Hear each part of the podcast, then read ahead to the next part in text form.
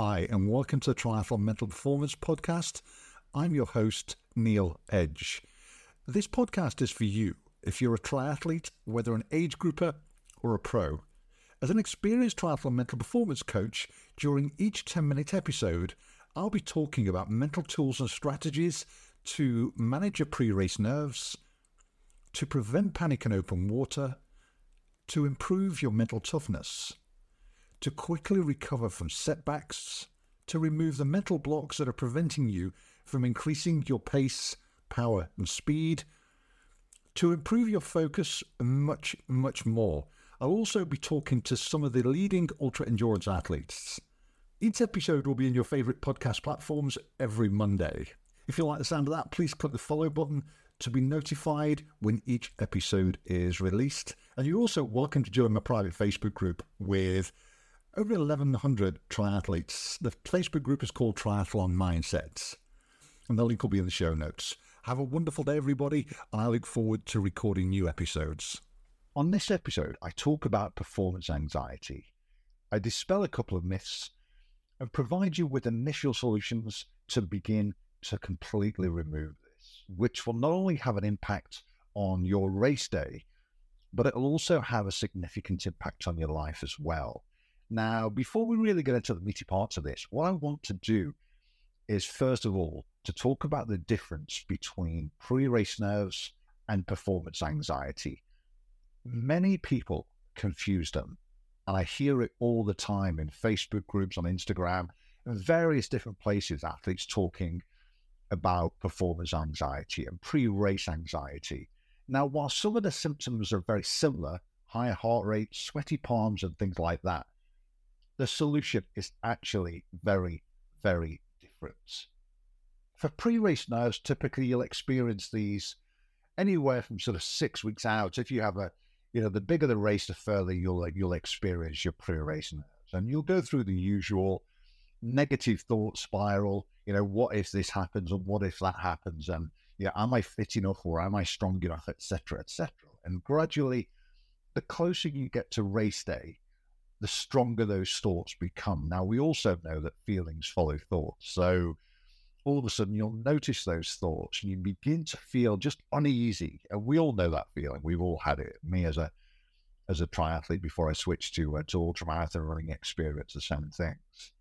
Now, performance anxiety is a whole new different beast. Whilst yes, you'll experience some of those um, some of those thoughts and feelings it is very different. Now, performance anxiety in a category is classed as a social anxiety disorder. That's what it's officially classed as.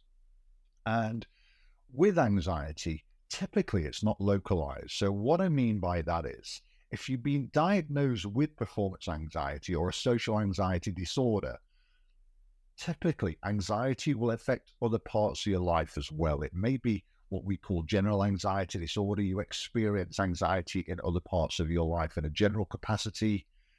It might be obsessive compulsive disorder. There might be, there's a multitude of different types of anxieties. And so typically it's not local.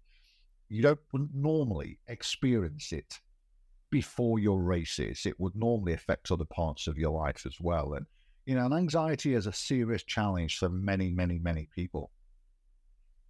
And so there is, like I say, there is a real difference between pre race nerves. Pre race nerves can be just as debilitating, they really can. Um, you know, I've taken many athletes through a four week program to uh, to prevent pre race nerves, not completely because they're all so positive. If we weren't nervous, if we were totally calm, we typically wouldn't complete our training. Uh, and you know, we wouldn't perform as well as we would normally do on race day. So pre-race nerves can definitely be positive, but for many people, they have a major, major impact.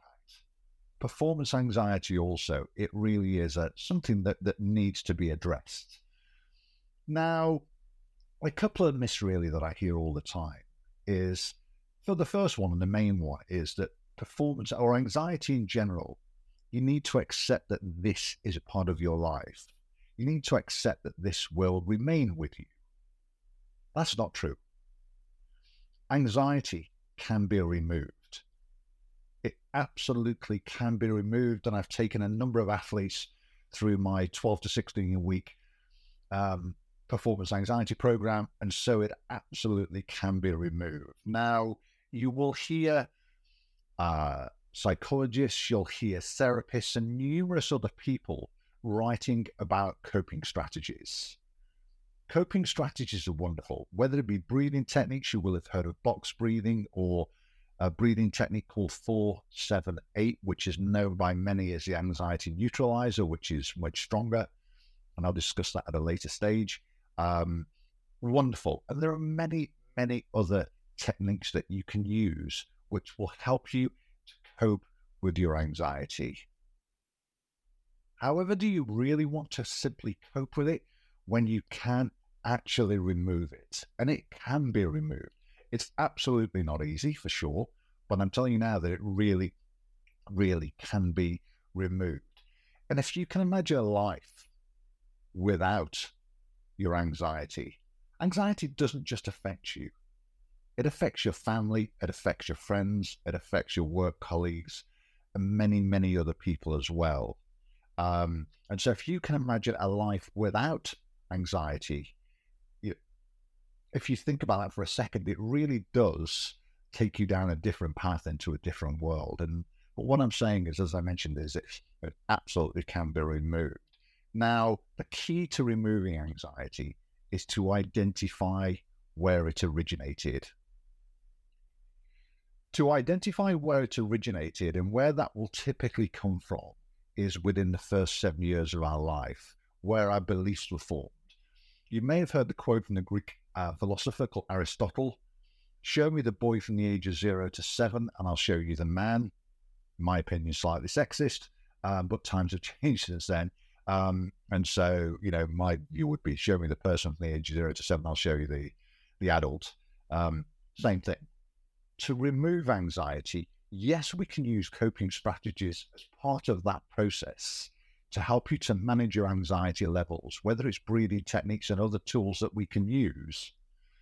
But ultimately, they should always be combined with deeper work to reprogram our subconscious mind, to identify where those initial belief, beliefs originated, to identify where that trauma originated, and we can then reprogram the, the, the subconscious mind.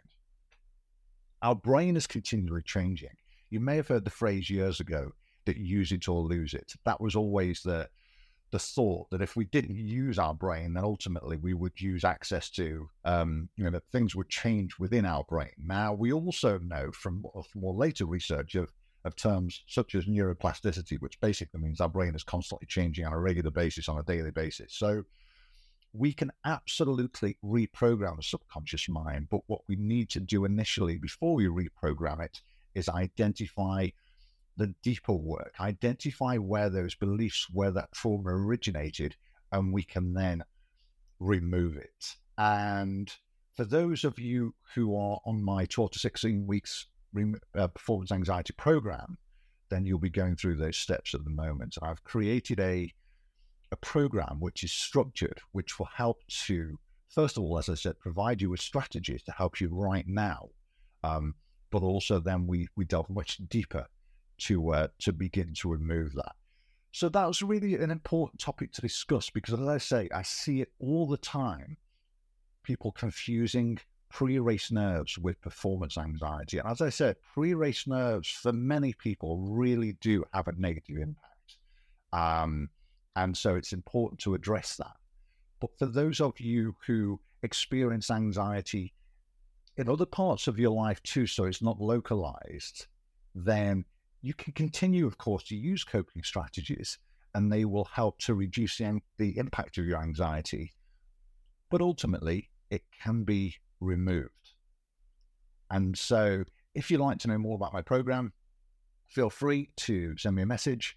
Um, I'll put my email address in the show notes, or, or you can contact me via my Facebook group for those of you who are there, which is called Triathlon Mindset. And uh, you're welcome to join that and contact me there uh, you contact me through Facebook or I'll put my email address as well. Um, but um, yeah, I thought to to address that today because it's something that I read about all the time about various different people saying that you know, coping strategy the way forward. This is basically all you can do, and you have to learn to live with it, which is absolutely not true. Um, it's not easy to remove for sure, um, but with the right expertise, then it absolutely can be. And ultimately, you know, by removing it, your race times will invariably become faster in most cases. So, you know, it's from a purely from a race perspective, it will absolutely help um, because pre-race uh, sorry, performance anxiety really can be debilitating, especially if you have an important race to come up, whether it's Kona, one of your A race, one of your other A races, another full.